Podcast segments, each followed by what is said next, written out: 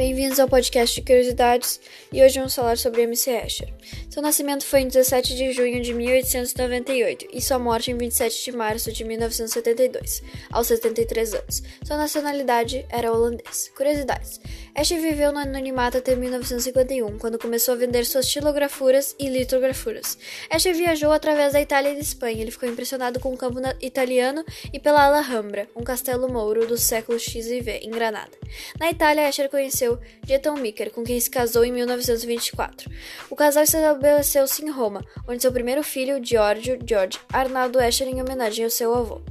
Fases da obra de Escher. A primeira fase da obra de Escher foi o período das paisagens, época em que viveu na Itália, quando representou as estradas sinuosas do campo italiano e sua arquitetura densa de pequenas cidades das encostas.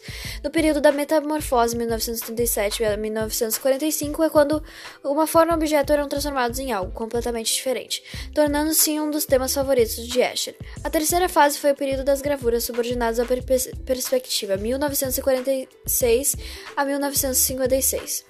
A quarta fase da obra de Escher foi o período da aproximação ao infinito, desculpa, 1956 a 1970.